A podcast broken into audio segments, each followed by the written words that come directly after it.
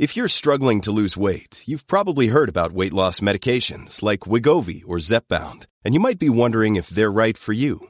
Meet PlushCare, a leading telehealth provider with doctors who are there for you day and night to partner with you in your weight loss journey. If you qualify, they can safely prescribe you medication from the comfort of your own home. To get started, visit plushcare.com slash weight loss. That's plushcare.com slash weight loss. plushcare.com slash weight loss. When you need mealtime inspiration, it's worth shopping Kroger, where you'll find over 30,000 mouthwatering choices that excite your inner foodie. And no matter what tasty choice you make, you'll enjoy our everyday low prices, plus extra ways to save, like digital coupons worth over $600 each week. You can also save up to $1 off per gallon at the pump with fuel points. More savings and more inspiring flavors make shopping Kroger worth it every time. Kroger, fresh for everyone. Fuel restrictions apply.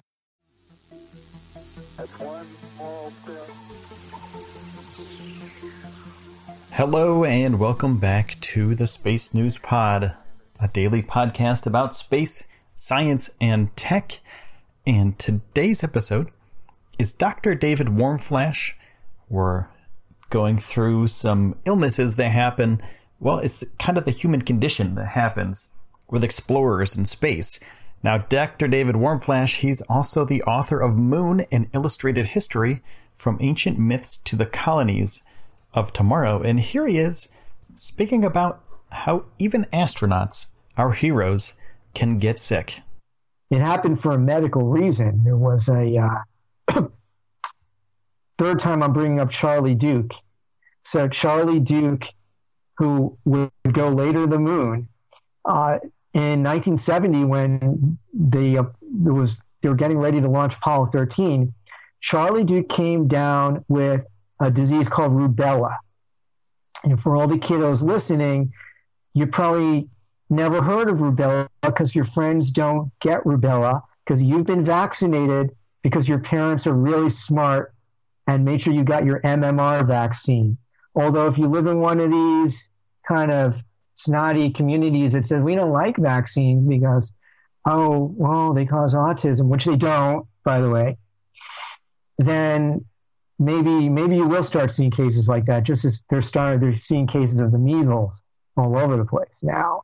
The rubella has been nicknamed German measles because uh, I don't know why actually, but it's also being called three-day measles because it's a kind of a shorter a shorter sickness than the measles, but it's a really bad thing to get, especially if you're orbiting the moon and your two friends are going down to the surface of the moon and there was one astronaut on, a, on the Apollo 13 crew, Ken Mattingly, who had never had rubella when he was a kid. And in those days, they didn't have the benefit of having this wonderful vaccine to prevent rubella. It was just coming out. It came out in during the late 60s, and then it was put together with the vaccine for measles and mumps right around that time when, when Apollo 13 was, was leaving. So those guys would not have been vaccinated. And so, so their friend Charlie Duke mm. actually caught rubella. And because all these guys are all training together, they were worried about, well, the two other guys on Apollo 13, um, Jim Lovell, the commander, and Fred Haise, well, they had had rubella when they were kids, so they were they were immune. But Mattingly hadn't had it, and they thought, well, if he catches it from Duke, that's it. And those guys will be coming up from the surface. He'll have a huge high fever. He'll have a rash all over his body. He'll be he'll be dehydrated. He'll be in horrible condition. That could that could that could be the end of the whole mission right there. All three of them could die. So they decided they got to replace either the whole crew with the backup crew or take the command module pilot from the backup crew, uh, Jack Swigert, and replace Ken Mattingly. And that's what they did. So here they are, two days before the mission, and they're going to the moon with a kind of unrehearsed group dynamic. But oh. they um, they had a worse problem, it turned out, because they they ended up having a big explosion on the way to the moon and had to use the lunar module as a lifeboat, and they just barely got back to Earth with their lives. I'm going to take a quick break, and when I get back, more from Dr. David Warmflash. And that's another thing people think of Apollo 11 when they think about the um, the moon, right? So they don't think about these other missions like the ones before Apollo 11 that actually made it possible for the Apollo 11 astronauts to go to the moon. Now we're going to go back to the moon soon, I hope, by 2024. That's the plan. And hopefully politics doesn't get, you know, uh, involved this time and we just get to go back. Hopefully it'll be economically productive. Right. Because yeah. if they can get industry going on the moon, as Jeff Jeff Bezos, Bezos wants to do, to move heavy industry from Earth to the moon, so that we're not polluting our environment the way that we're doing polluting now. And then if we can get energy from the moon, which there are two really really good ways to get energy from the moon. One we're ready to do right now, right this second. We have the technology.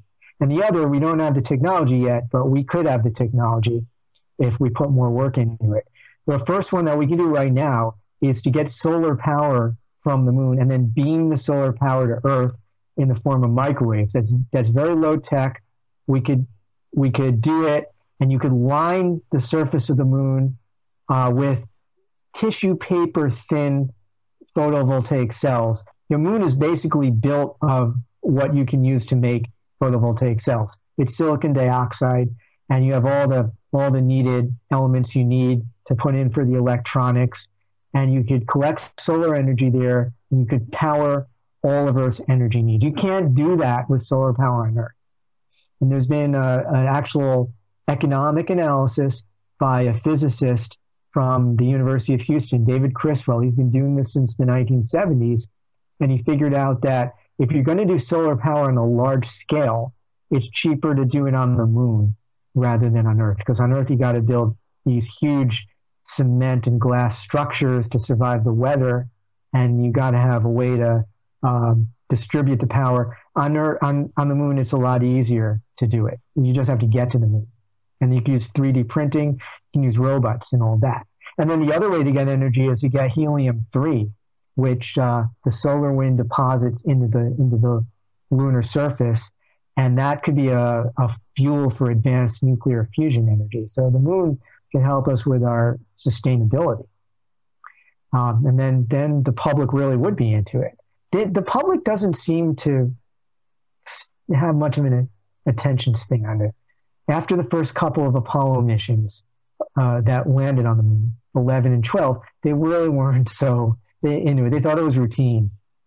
You know, and you get this a little bit in the in the movie Apollo 13, based on the book Apollo 13 by Jim Lovell.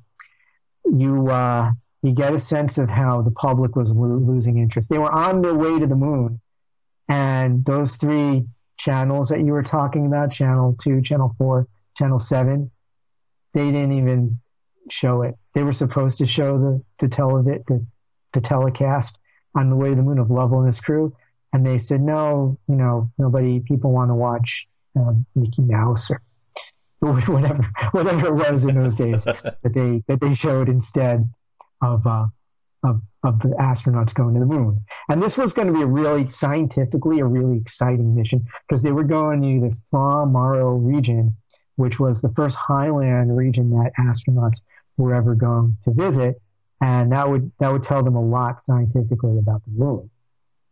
Lovell was really excited about that, um, but the public was kind of distracted by well Vietnam and everything was happening there, and by well um, other things going around on around the world, and that the fact that it was uh, the number of the Apollo mission was number thirteen.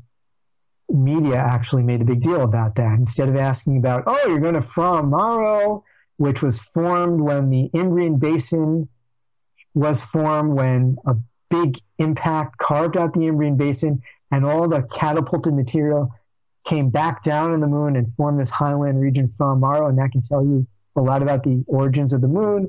They didn't want to hear about that. They wanted to hear about how could you name this Apollo 13? Isn't that bad luck? Oh, oh no! Yeah. And you know what? The cool thing is, what when you said uh, that four and seven weren't covering it. Great thing about today is that they don't need to cover it. Exactly. Yeah. We have YouTube. Everyone can yep. tune into a SpaceX launch anytime they want to. And yeah. NASA launch. and it's amazing. Yeah.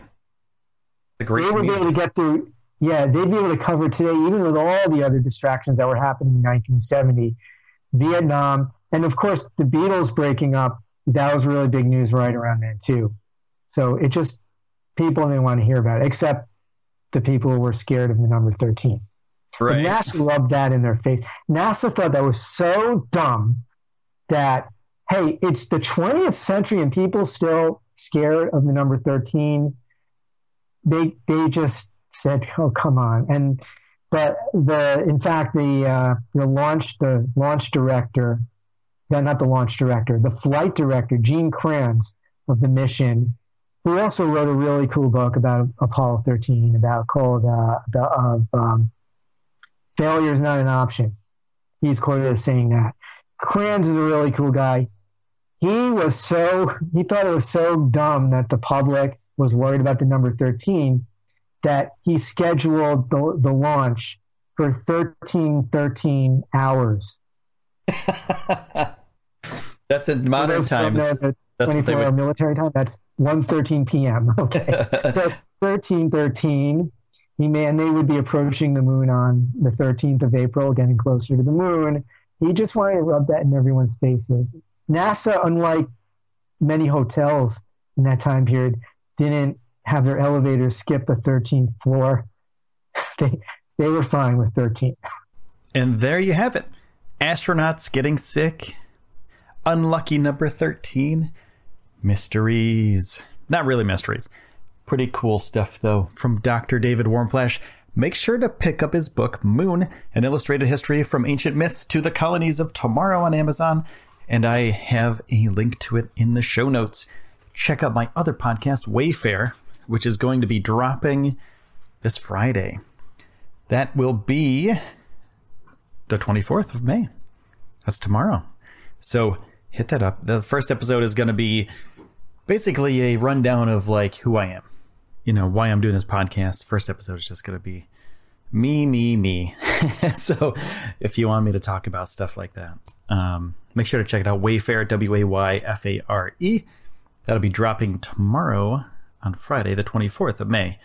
So check that out. Any podcast platform. Also, thank you for subscribing to this podcast. And if you haven't subscribed to the Space News Pod, make sure to hit that subscribe button right now, and you'll become one of the coolest people in the universe. I guarantee it. Now, I want to say thank you to all my sponsors and thank you for taking the time out of your day to spend it here with me on the Space News Pod. My name is Will Walden. I'm your host, and I will see you soon. Tomorrow, more with Dr. David Warmflash.